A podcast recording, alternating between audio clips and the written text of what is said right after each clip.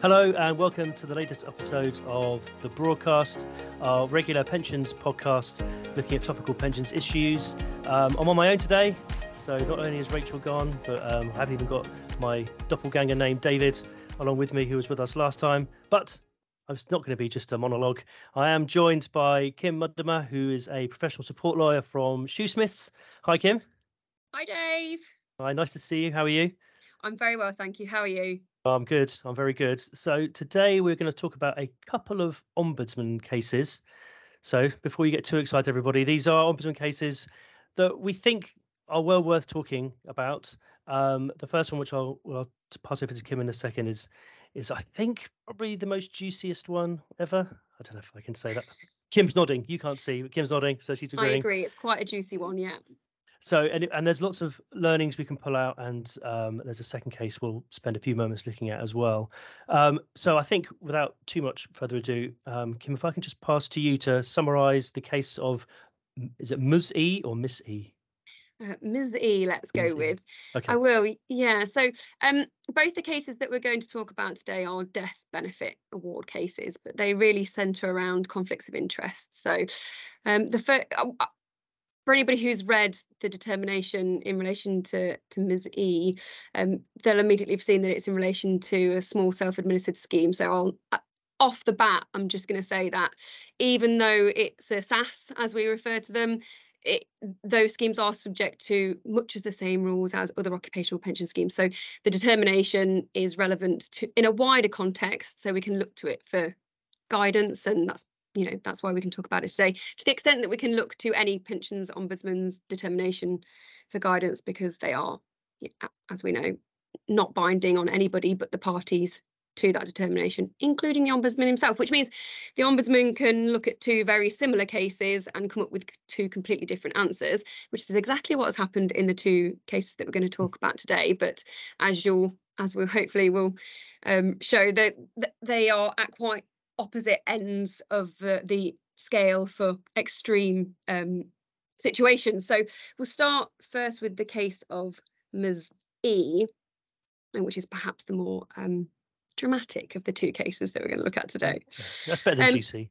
Yeah, and I like juicy. It's good. so Ms. Ms. E was the brother, uh, sorry, the sister of a chap called Mr. D. Mr. D um, was a member and trustee of a pension scheme that was established by him, his long term friend, uh, Mr. A, and Mr. A's wife, Mrs. A. Mr. A ran the business that Mr. D worked for. They all got on, as far as we can tell, jolly nice. Um, Sadly, in September 2017, Mr. D was diagnosed with cancer and he was told a couple of months later that that diagnosis was terminal. So he started to get his affairs in order. He used um, a friend to help with that. Um, I think his name was, we're not sure, uh, Mr. F. We'll call him Mr. F because I can't remember his surname. Um, he enlisted the help of Mr. F uh, to get his affairs in order, and that included um, completing a nomination form for his benefits under the SSAS. And when he wrote to the administrator um, to request um, the relevant information, they told him that he had a nomination form in place from 2015, in which he had nominated um, his sister, Ms. E, uh, as one beneficiary, and Mr. A, who was his friend and co trustee of the SSAS, as another beneficiary. They, they were both set to get 50% of um, Mr. D's fund value in the event of his death. Uh, Mr. D wrote back and said, I don't have any recollection of completing this nomination form and it's not what I'd like to do. Um, I would like to, I, I want £25,000 of the of my benefit to be paid to my estate and I want the rest to go to my sister. So he signed and sent back his um, new nomination form setting out his wishes. He also made a will that reflected that. It said he'd made separate provision for his um, funds um, signed that, and then uh, again, very sadly, he died a couple of weeks later. So the administrator, who was incidentally also um, an independent trustee of the scheme, I'm going to refer to that organisation solely for the time being as the administrator, as um, we'll come on to see that they really didn't do awful, an awful lot in their capacity as an independent trustee. So administrators they are for now.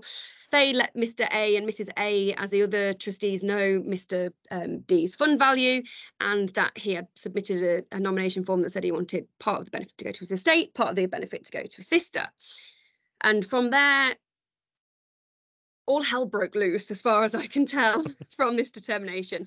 I laugh, but you know, these mm. are um, we have to make light of of difficult situations, don't we? But pensions are a really, really emotive topic. We rely on them as individuals to provide provide us as individuals with sufficient income in retirement and we rely on them to provide for our loved ones when we die. So um, i don't want to be too glib about uh, the facts of this case. It's obviously uh, was a really really difficult situation for everyone to be in.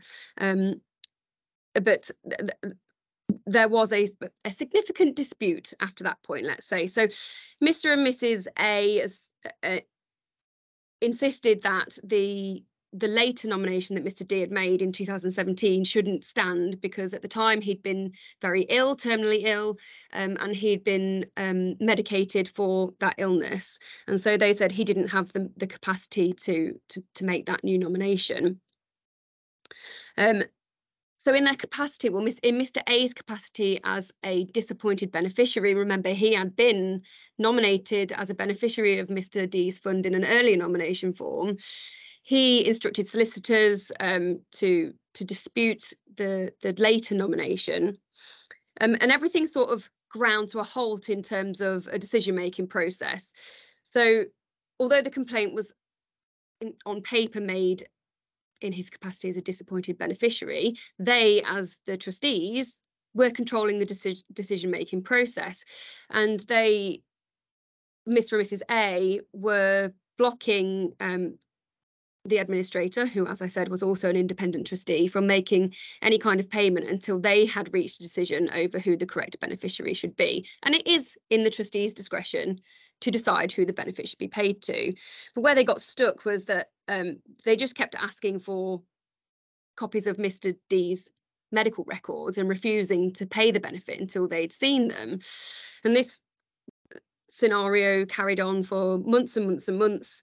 They got to a point where they offered Ms. E, so Mr. D's sister, who was complaining that um, she should have been entitled to the benefit in the 2017 nomination, the one that Mr. D had made when he was poorly. Um, they essentially offered her a settlement whereby they said, "We'll pay you." What will pay the estate £25,000 per the nomination form. So they they thought it should stand in that respect, but not in the amount that was supposed to be paid to Ms. E. So they said they would pay her an amount that was significantly less than the balance of Mr. D's fund. And the two amounts together, what they paid to the estate, what they said they would pay to the estate, sorry, and the, what they said they would pay to Ms. E, basically amounted to the amount of cash that they had in the bank account at that time. The scheme had other assets, but they weren't liquid assets. They were invested in properties. So they would have had to sell those properties in order to pay Ms. E any more.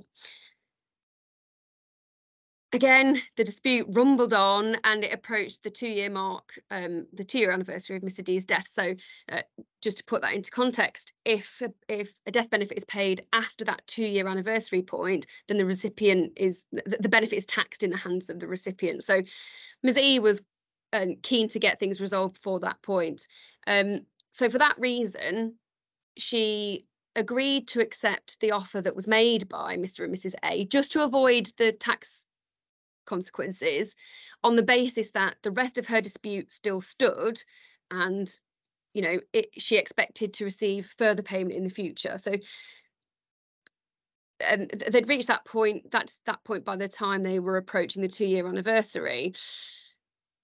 Instead of dealing with the complaint though mr and mrs a suddenly um, made the decision that in order to avoid the tax consequences they were consequences they were going to they were going to decide who the benefit should be paid to. And because ms. E had already agreed to part of it um, in in the settlement offer they made they decided that uh, 25 grand should be paid to her estate 161 grand should be paid to ms. E which is what they had put in the previous offer and the balance which was about 115 grand should be paid to mr a and that's how we end up. Well with the, the complaint was already with the ombudsman but and and there are many many details that we don't have time to go into today mm-hmm. but that's how we end up in front of the om- ombudsman. Um and i would say the ombudsman took one look at this and went no no no no no but you know there was a lot of work that went on in the background. It went through an mm. adjudicator um, before. There was lots of paperwork passed backwards and forwards. Um, but ultimately what the trust what the ombudsman said was a we cannot deal with this on paper because i'm i'm not convinced that i can get the full story based on what i've seen in writing. So he decided there had to be an oral hearing which is incredibly rare in the pensions ombudsman.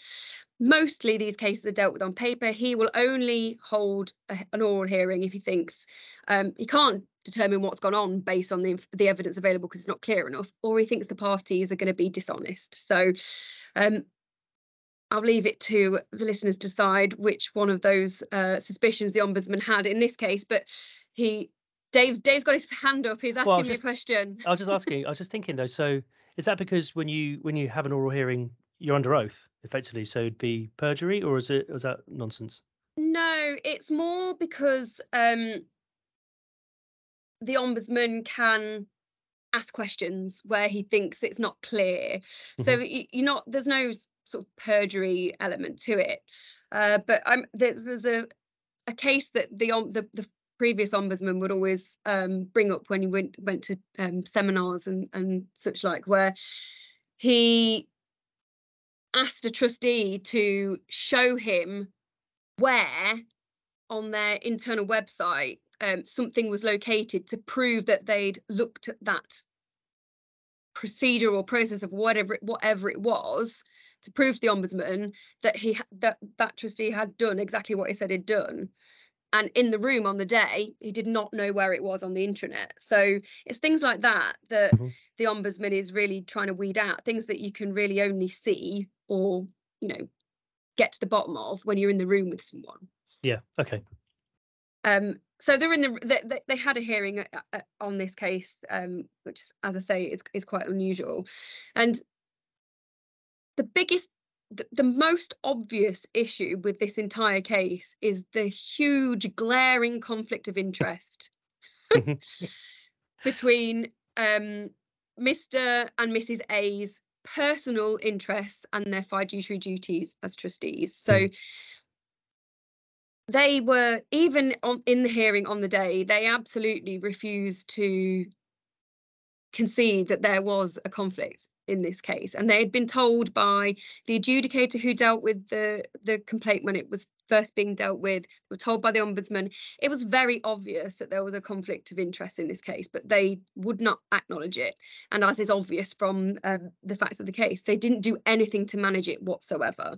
Um, so a, a very obvious breach of their duties as trustees which they were rightly criticised for by the ombudsman there was, as well as Mr. and Mrs. A, who were the member trustees of the SSAS, there was an independent trustee. It was the organisation that also acted as the administrator. So, as the administrator, that organisation was a bit of a post box, really. All of this correspondence that was going, you know, flying between solicitors and the trustees and the member's sister, they had sight of all of that correspondence and they were on notice of a very, very obvious conflict in their capacity as independent trustee, they had chosen to take an impartial role because they didn't want they didn't want to have a conflict with either of the parties, with with the trustees or with mm-hmm. the potential beneficiary, Ms. Ms. E. So that's really the opposite of what they should have been doing mm.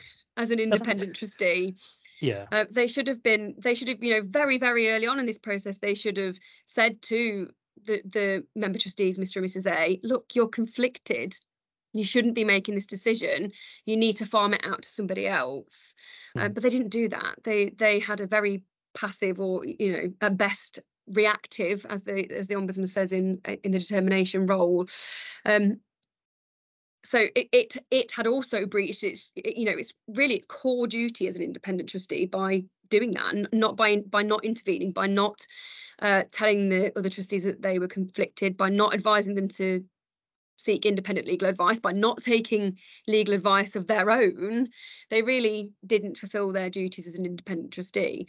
Um, so the ombudsman did another thing that it very very rarely does. Um, ordinarily where it finds that trustees have not made a proper decision in a death benefit case like this the ombudsman says go back and do it again. Go back and consider all the relevant factors. Don't take account of any irrelevant factors and make your decision again. But in this case there was such obvious problems with the processes that had been adopted that the ombudsman said the, the only way we're going to get this sorted is for me to make a determination myself. I'm going to say that the benefit should be awarded to Ms. E. So 25 grand to the estate per the 2017 nomination and the balance to Ms. E in its entirety plus interest plus trustees, you need to cover the cost of any tax that she incurs as a result of those additional monies being paid late. So um, Ms. E's complaint was upheld in full. The the other difficulty for the trustees for both the member trustees and the independent trustee in this case was it is is that they all had um, by the time they got to uh, the ombudsman's hearing they'd appointed legal advisors. So there was counsel's fees, an awful lot of costs racked up um, during the course of this um, complaint. Because the ombudsman had found that um, the trustees had acted in bad faith, and for Mr. and Mrs. A, um, knowingly uh, in conflict of interest and dishonestly, essentially, all of them were prevented from relying on any kind of protection contained in the scheme's rules or in trust law. So, scheme rules will often contain an indemnification provision or an exoneration clause that says if trustees are, you know, they run into difficulties if they have to deal with proceedings like this in their role of trustee as trustee when dealing with scheme business, they can be they can take the funds out of the scheme to deal with the costs of deal of of um, of those proceedings but they were prevented from doing so because of the way that they acted. Similarly, there's provisions under the Trustee Act 1925 that provides um, other protections, but because of the conduct in the in this case, all of the trustees were prevented from relying on those. So they're in a really sticky situation. Would that have been the same? So I know some trustees will have um, indemnity insurance as well.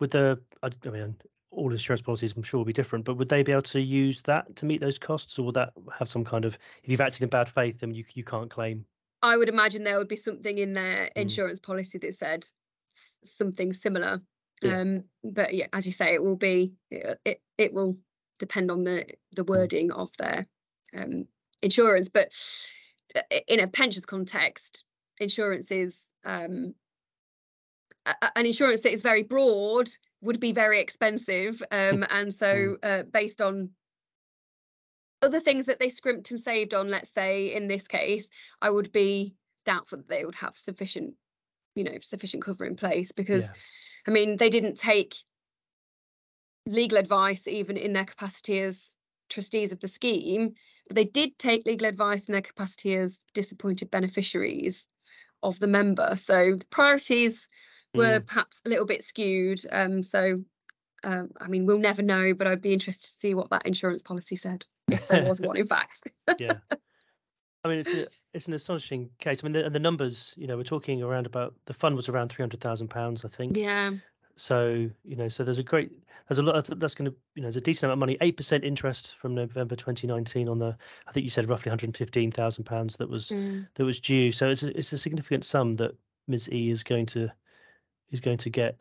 And it, I mean, is this is this unique? I, I have heard it this described as being a unique case for the ombudsman to say, "I'm going to t- tell you what to do here." Yeah, it's really rare, very very rare for the ombudsman to step into the shoes of trustees and make decisions on their behalf. Um, only in cases where it's very obvious that the the person complaining isn't going to get a resolution otherwise and, and that was very obviously the case hmm. here mm. it is a very extreme case um, and very rare for the ombudsman to take the steps that it took. What makes it perhaps more um, unique is the fact that it had an independent trustee mm. appointed. Um, and as I mentioned earlier, the nature of a SSAS is slightly different. They are, you know, they're much smaller schemes, that they're, they're tiny, um, and they are often ran only by the members who act as the trustees, and you know, they aren't pensions professionals. So you do see um, sometimes unusual factual scenarios arising in the hmm. context mm. of a SSAS. Uh, but this scheme had an independent trustee appointed to it. So it had somebody who should have known. The requirements. It should have known that there was a conflict there. It should have known that the trustees didn't have appropriate procedures in place and it should have told them um, that that was the case. So it is quite unique in that sense. And it, it's rare that we see something go quite so um, awry, let's say. Yeah. I mean, for, for, for the nerds, I mean, the ombudsman did say along the lines of, you know, you're in breach of section 249A of the pension scheme, well, the Pensions Act 2004 for schemes to have effective system of governance and internal controls. These kind of things that trustees, I know trustees, you know, all the trustees listen to this will probably not understand, you know, appreciate the the section of the act, but will appreciate they need to have an effective system of governance. And these kind of things do often get a little bit overlooked, probably not get the love they need. You know, from in pension scheme meetings, you know, actuarial bits and investment bits at the top, admin bits in the middle, and the governance bits. I think this just goes to show how important those bits are, even where there's professional people involved, even when there's schemes that we're involved with. You know, it's that isn't just a tick box. That isn't just something to, to nod and go, yeah, I'm sure we do that. You need to be sure you do that. You need to understand that you have a conflicts of interest policy and that you follow it and you understand it and you declare interests and all these kind of things. It's not just a, a nod. No, absolutely. And that's exactly what the changes that we've got coming down the tracks are designed to tackle you know mm. governance is a huge um, topic at the moment it is hmm. hopefully mm. creeping up trustee agendas as we get ever closer fingers crossed to the general code being um, in place um, that will set out requirements for trustees to have effective systems of governance um, in place and the own risk assessment those requirements are set out in law but we're waiting for the detail in the general mm. code.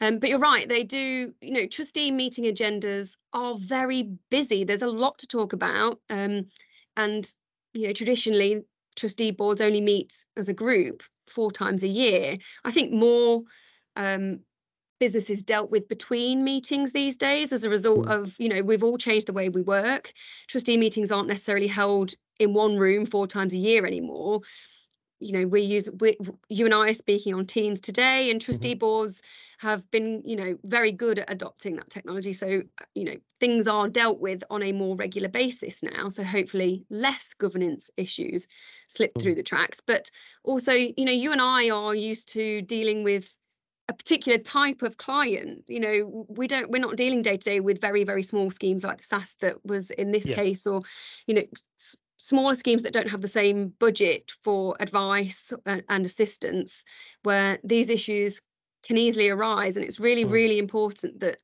trustees are aware of what they need to do the, you know the, the knowledge requirements around pensions are significant and they're mm. difficult and it, it does take some time to get your head around them and as this you know the case of ms e really nicely demonstrates it doesn't matter how small your scheme is you're a trustee there are things that you are expected to do and know mm. um, and it's really important so i think it's a really good point mm. yeah no i mean we do do with small schemes i think it's you know for, if i was a listener and i was thinking well i'm a member nominated trustee or I'm a member of the, you know, I work for the employer or I've been a member of the scheme, you guys necessarily in a unique position, but you are in that position where these things can happen. And it's just, I think the important thing is, and you alluded to it earlier, it's knowing when to take advice. It's knowing when to ask the question. I'm not sure if there's an issue here. And, you know, if you're not sure, then potentially there could be, even if the perception of a conflict is to get some advice and, and just talk it through. Uh, most conflicts of interest policy will say, if you think you're conflicted, talk to the secretary of the scheme or talk to the chair um, and just talk it through. There's no harm done in taking a five minute conversation to say, Am I conflicted? And I have it quite often. The Trustees will come to me and say, Am I conflicted? And we'll have a chat. And generally, they're not. Generally, they're just overthinking or a bit concerned. But I'd much rather have that conversation than have a conflicted decision made. And I know this is extreme, but then have a case like this a case of Ms. E, where it all goes horribly wrong. Um, well, exactly did you that want five to minute talk? Go on. go on. No, I was just gonna say the that five minute conversation is you know far more preferable to opening yourself up to a complaint, even if the complaint isn't upheld in the end. You still have to go through the process of dealing with it, and it's you know it's time, it's money, and it's dragging it, you know the people involved in the complaint through something that's really difficult. These are Mm. death benefit cases a lot of the time, and Yeah. You know they're already grieving. They don't want to have to deal with this. So And you've got another case which just highlights. I think that's a good yes, point to bring bit- that one in. it's a it's a nice comparison. So uh, this is the case of Mr. Y. There's two Mr. Ys in this, so I'm going to call one Mr. Y senior and one Mr. Y junior, but it might get a bit confusing. So it's a similar scenario um, to the to the the previous case, although um, not quite so um, dramatic, let's say. So Mr. Y senior was by the it was the sole member of a again a very small scheme. He was also a trustee, and his partner Miss O was the second trustee of the scheme.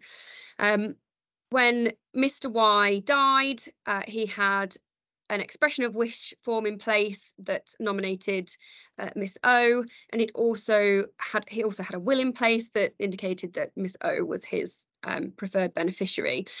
Mr. Y Senior had been married before. He had um, been divorced. He'd been through divorce proceedings and reached a financial settlement with his former wife in respect of his family, um, and had th- they had a pension sharing order in place.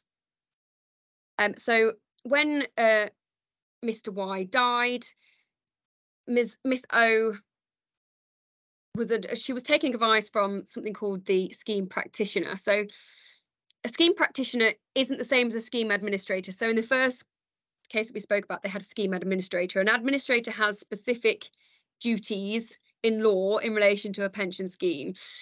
A scheme practitioner is slightly different. They sort of just do the legwork on behalf of the people who administer the scheme. So they don't have the same legal obligations, and so they, they don't they're not exposed to the same liabilities.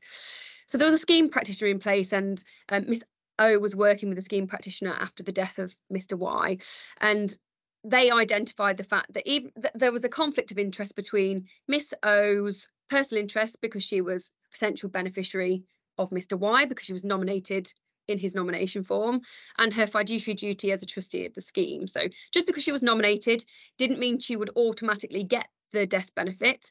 Death benefits are paid at the discretion of the trustee. They don't have to follow a nomination form. So if Mr. Y had other potential beneficiaries, it could have been paid to them. But because she was the nominated beneficiary, there was a conflict of interest. So they identified that nice and early in the process. So they appointed a second trustee uh, to the scheme.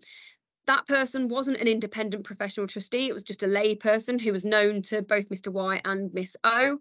But he was a second trustee appointed to the board to take away that element of conflict. And various payments were made to Miss O before the decision was made, and those payments were raised by Mr. Y Jr., who was Mr. Y Senior's son. Um, but those payments went through a process that was considered by the trustees both, both of the trustees were in place by that time and made under trustee resolution so there was a process in place for those payments to be made the trustees then looked at all the potential beneficiaries of Mr. Y and they ultimately decided that the whole benefit should be paid to Miss O. Mr. Y Jr. wasn't happy with that decision. He felt that as a potential beneficiary of his father, he should have been awarded a part, at least, of um, the death benefit payment. So he complained to the pensions ombudsman um, on the basis that he, he said that Miss O was conflicted. Um, the trustees hadn't given him um, proper consideration as a potential beneficiary um, and that the payments that had been made to Miss O had been made in breach of trustee duties they shouldn't have been made. So you can see that the facts aren't the same and they're not quite as um, extensive as the facts in the first case that we talk about, but talked about. But there are obvious similarities in this case, in the case of Mr. Y. So the parties went to the ombudsman. Mr. Y requested an oral hearing. He said, you know, I think this is terrible and um, I don't think we, it can be dealt with on paper. I think we need to have an oral hearing to deal with this. And the ombudsman looked at all of the evidence in front of him and said, no, actually, I think there's really clear evidence here. We don't need an oral hearing. We can do this on paper. So that's how the matter proceeded. And it, it, having looked at all the evidence in front of him, the ombudsman agreed that there was a conflict of interest. Miss O had a conflict of interest, uh, but was seemingly satisfied by the fact that they'd appointed another trustee and they'd put some procedures in place and followed those procedures when they were reaching their decision. The evidence showed that they had considered Mr. Y Jr. as a potential beneficiary, although they hadn't got any um, actual written documentary evidence to show that, um, which is often a case in these sorts of decisions for trustees. They don't write down their the things that they consider when they come to their decision. So sometimes that can be pro- problematic. So it was when we're advising trustees, we you know try and encourage them to keep a record of the things, the factors that they considered, so that if they ever end up in front of the ombudsman on these things, they can say, "Look here, this is what we considered when we were making this decision." Um, but they told the, the, trustees, you know, told the ombudsman the factors that they had considered when they were making the decision. And one of those factors was the fact that uh, Mr. Y Sr. had come to a financial settlement with his former wife when they were divorcing, and they were under the mistaken belief that that settlement had in some way compromised Mr. Y Jr.'s claim to his father's pension benefit in the event of his death. And the Ombudsman said, no, that's not quite right. Um, that settlement doesn't preclude, it doesn't stop him from being a potential beneficiary. He was a potential beneficiary of his father. And so you didn't give him adequate consideration. So, under all normal circumstances, this is an example of one of one of those cases where the ombudsman would, ombudsman would say, go back and look at it again. Now that I've told you that there's some relevant stuff that you haven't considered, go back to the drawing board, consider all of the factors afresh and come up with a new decision. But because there was clear evidence in this case and the Ombudsman had looked at it all as part of this complaint, he said he had absolutely no doubt that if he told the trustees to do that, they'd go back and reach the same decision. So he said it wasn't appropriate in that case that the original decision could stand, but they had to pay a distress and inconvenience award to Mr. Y Jr. for not having given him adequate consideration. So another case of a, a, decision being challenged on the basis of conflict, but in this case, the trustees had taken steps, albeit really quite minimal steps to manage mm. the conflict that existed, but those steps were enough to satisfy the ombudsman that a proper procedure had been followed. So a really, really different outcome for those trustees the face of it, it feels like a surprising outcome. Just as just, I mean, I might not be as familiar with the case as you are, but uh, just the way you were phrasing it when they would they had put weight on the view that he'd been compensated, Mr. Y Jr. by the settlement with Mr. Y Jr.'s mother, but that was wrong. So it makes me think, why were they not asked just to consider it again? If you come to the same decision, then that maybe would have been the end of it. But it seemed odd not to kick it back to them just to consider that factual error? Yeah, I think it was because it wasn't the only thing that they, that they considered. So trustees mm. are entitled to attach whatever weight they want to attach mm. to um, any particular factor. But the other factors in this case were, you know, the Miss O and Mr. Y were partners. Uh, they were, I believe, cohabiting. She had been nominated on his expression of wish form. She was named in his will as a preferred beneficiary. There were, there were other factors mm. that uh, were considered. So, on balance, the ombudsman said, even if you go back and look at this one element again, I'm confident that you're going to reach the same decision based on the evidence that he had seen. So obviously we don't know everything that the ombudsman saw. One of the frustrating things about determinations is that you only really see half the picture. Mm. Um, but based on what he had seen, he was satisfied that the decision wouldn't have changed. Yeah. So the learning there is even though it was a minimal bit of action the trustee did, well, there's only one trustee at the time to, to get somebody else in, that's seemingly enough. You know, relatively simple thing to do as well. Yeah, exactly. I mean, I'm sure in, in an ideal world, we would want our trustees to do more than the bare minimum. Yeah. But it, just that the few steps that the trustees took in this case really saved them because mm.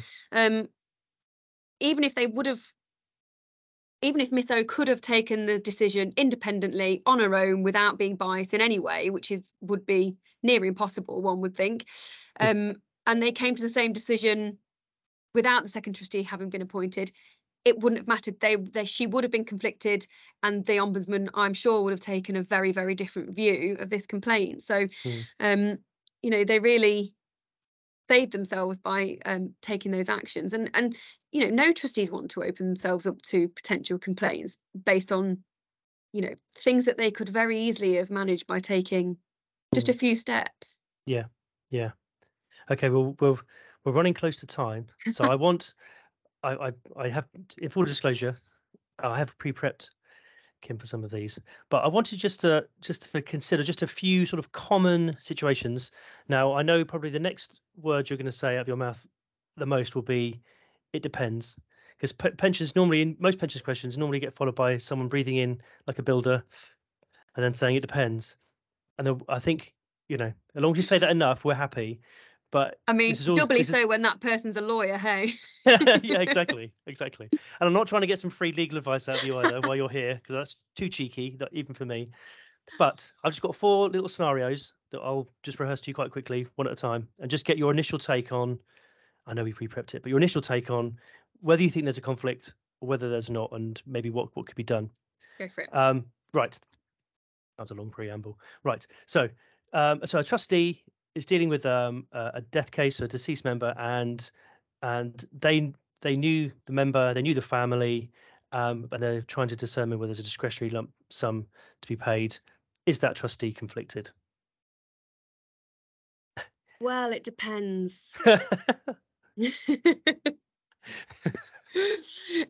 Uh, but I mean, in seriousness though, it does depend. I know, I know, yeah.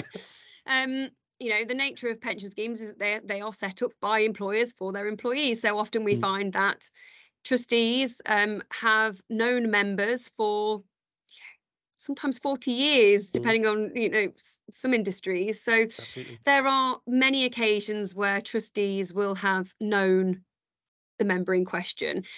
The what's really important is probably that how well that member is known to the trustee. So if it's, you know, when you and I were talking earlier, we gave the example of if the member's spouse had turned up once to a, a you know a company family day and the trustee met them once over a barbecue there's probably no conflict of interest there. They don't have real personal um, knowledge of that family. But if the trustee had spent every Saturday night for the last 20 years down the pub with that member and his or her family, then that scenario is probably going to be a little bit different. And there is probably some useful information that that trustee can provide to um, the trustees, but ultimately, it strikes me as a scenario um, in which the the trustee who has you know very intimate knowledge of that family should recuse themselves from that decision um where there are other potential beneficiaries to avoid even if there is no actual conflict to avoid the appearance of a conflict Mhm. um or, or at the very least the trustee trustees need to document how they've otherwise managed that that conflict scenario Okay, good. It depends. Love it. Um, the, the next one. Uh, so a trustee is also a pensioner, and they're considering what to do around discretionary pension increases, whether they can award them. Uh, well, luckily, um, our legislation deals with that exact point. So um, there's a, an inherent conflict um, between uh, tr- trustees who are members of the scheme. Essentially, you know, they are m- they have an interest as a member, they have an interest as a trustee. So the legislation allows um, trustees who are also members of a scheme to participate in decisions that would affect the membership of the scheme as a whole. So um, there's an acknowledged conflict there, but it's one that's allowed for by the law. I've had it in cases. I think where there's enough trustees, sometimes just trustees just feel happier not being involved and just saying, look, I I know there probably isn't a legal conflict, but I'm just going to, you know, there's a trustee board of eight or six or however many. You can say, look, you don't, you, there's still a quorum to make a decision. I will just again recuse myself just from this, just to make myself feel better that it's all above board. But if you're saying it's the, the law is there as well, that's that's that's the right position to be. But if a trustee feels for for whatever reason they might be personally conflicted in something, they're doing exactly the right thing by Mm.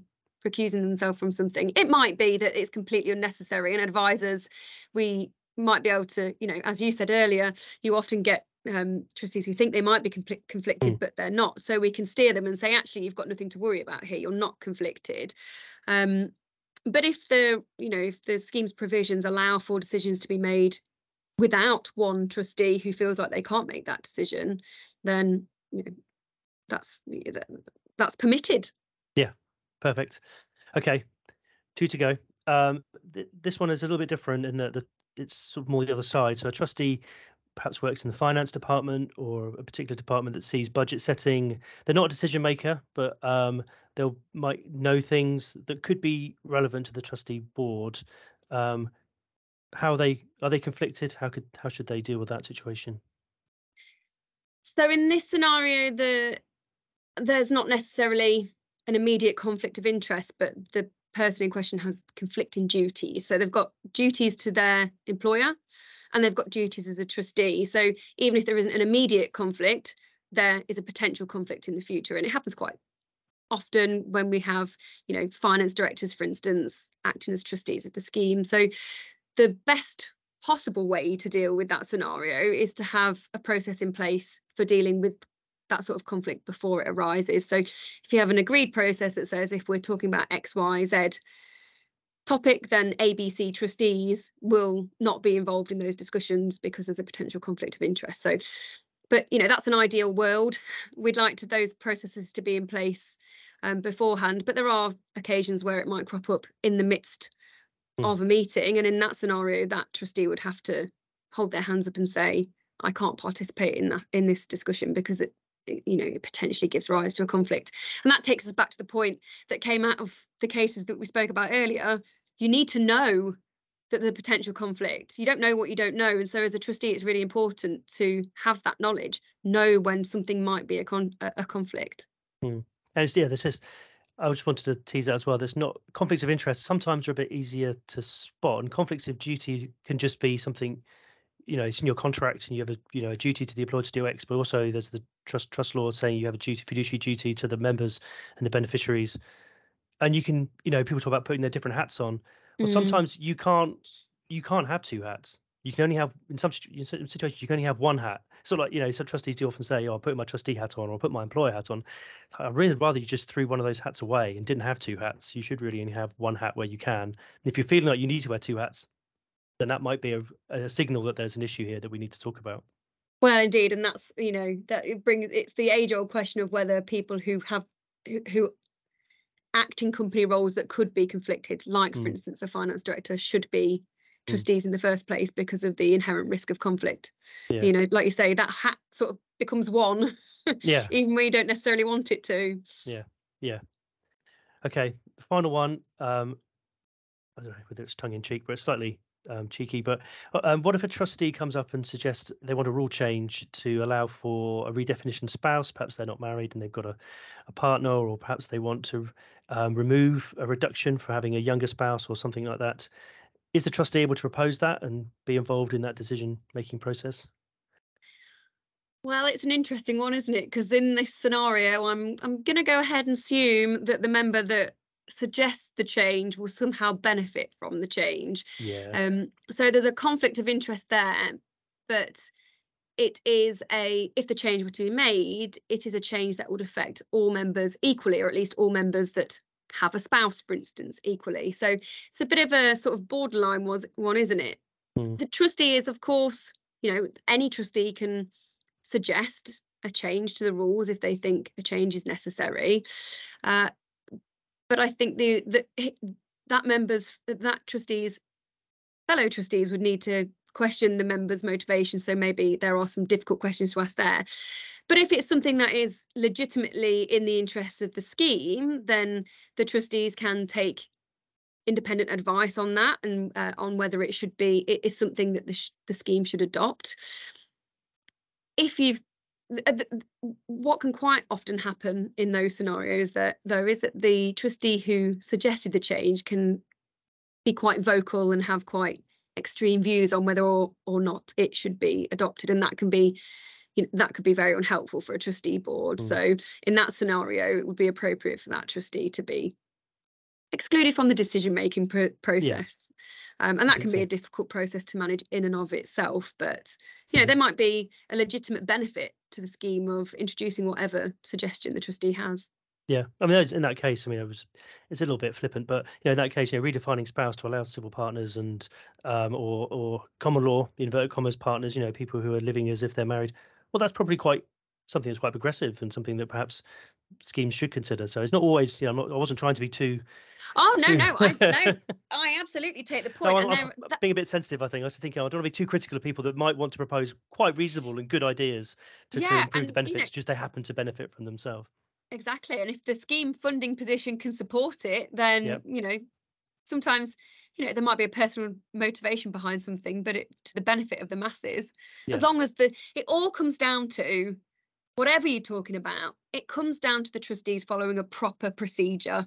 Hmm. No matter what the, you know, the topic is, having the right controls in pre- in place, following the right procedure, governance, governance, governance. It all comes down to that, doesn't it? Yeah. Fantastic. I think we might have to leave it there because we we've had so much time on those ringing words in our ears of governance, governance, governance, banging the drum for governance, not to be not to be uh, not to be ignored. Definitely very important. Kim, I, I I've I've kind of pulled the shutters down. Is there anything else you wanted to to, to say before I uh, I say goodbye? No, I, I think I've said quite enough, Dave. Thank you. Thanks for having me. It's been a pleasure. Oh, thank you, Kim. Okay, thanks everybody. Thanks for listening, and uh, we'll see you again next time on the broadcast.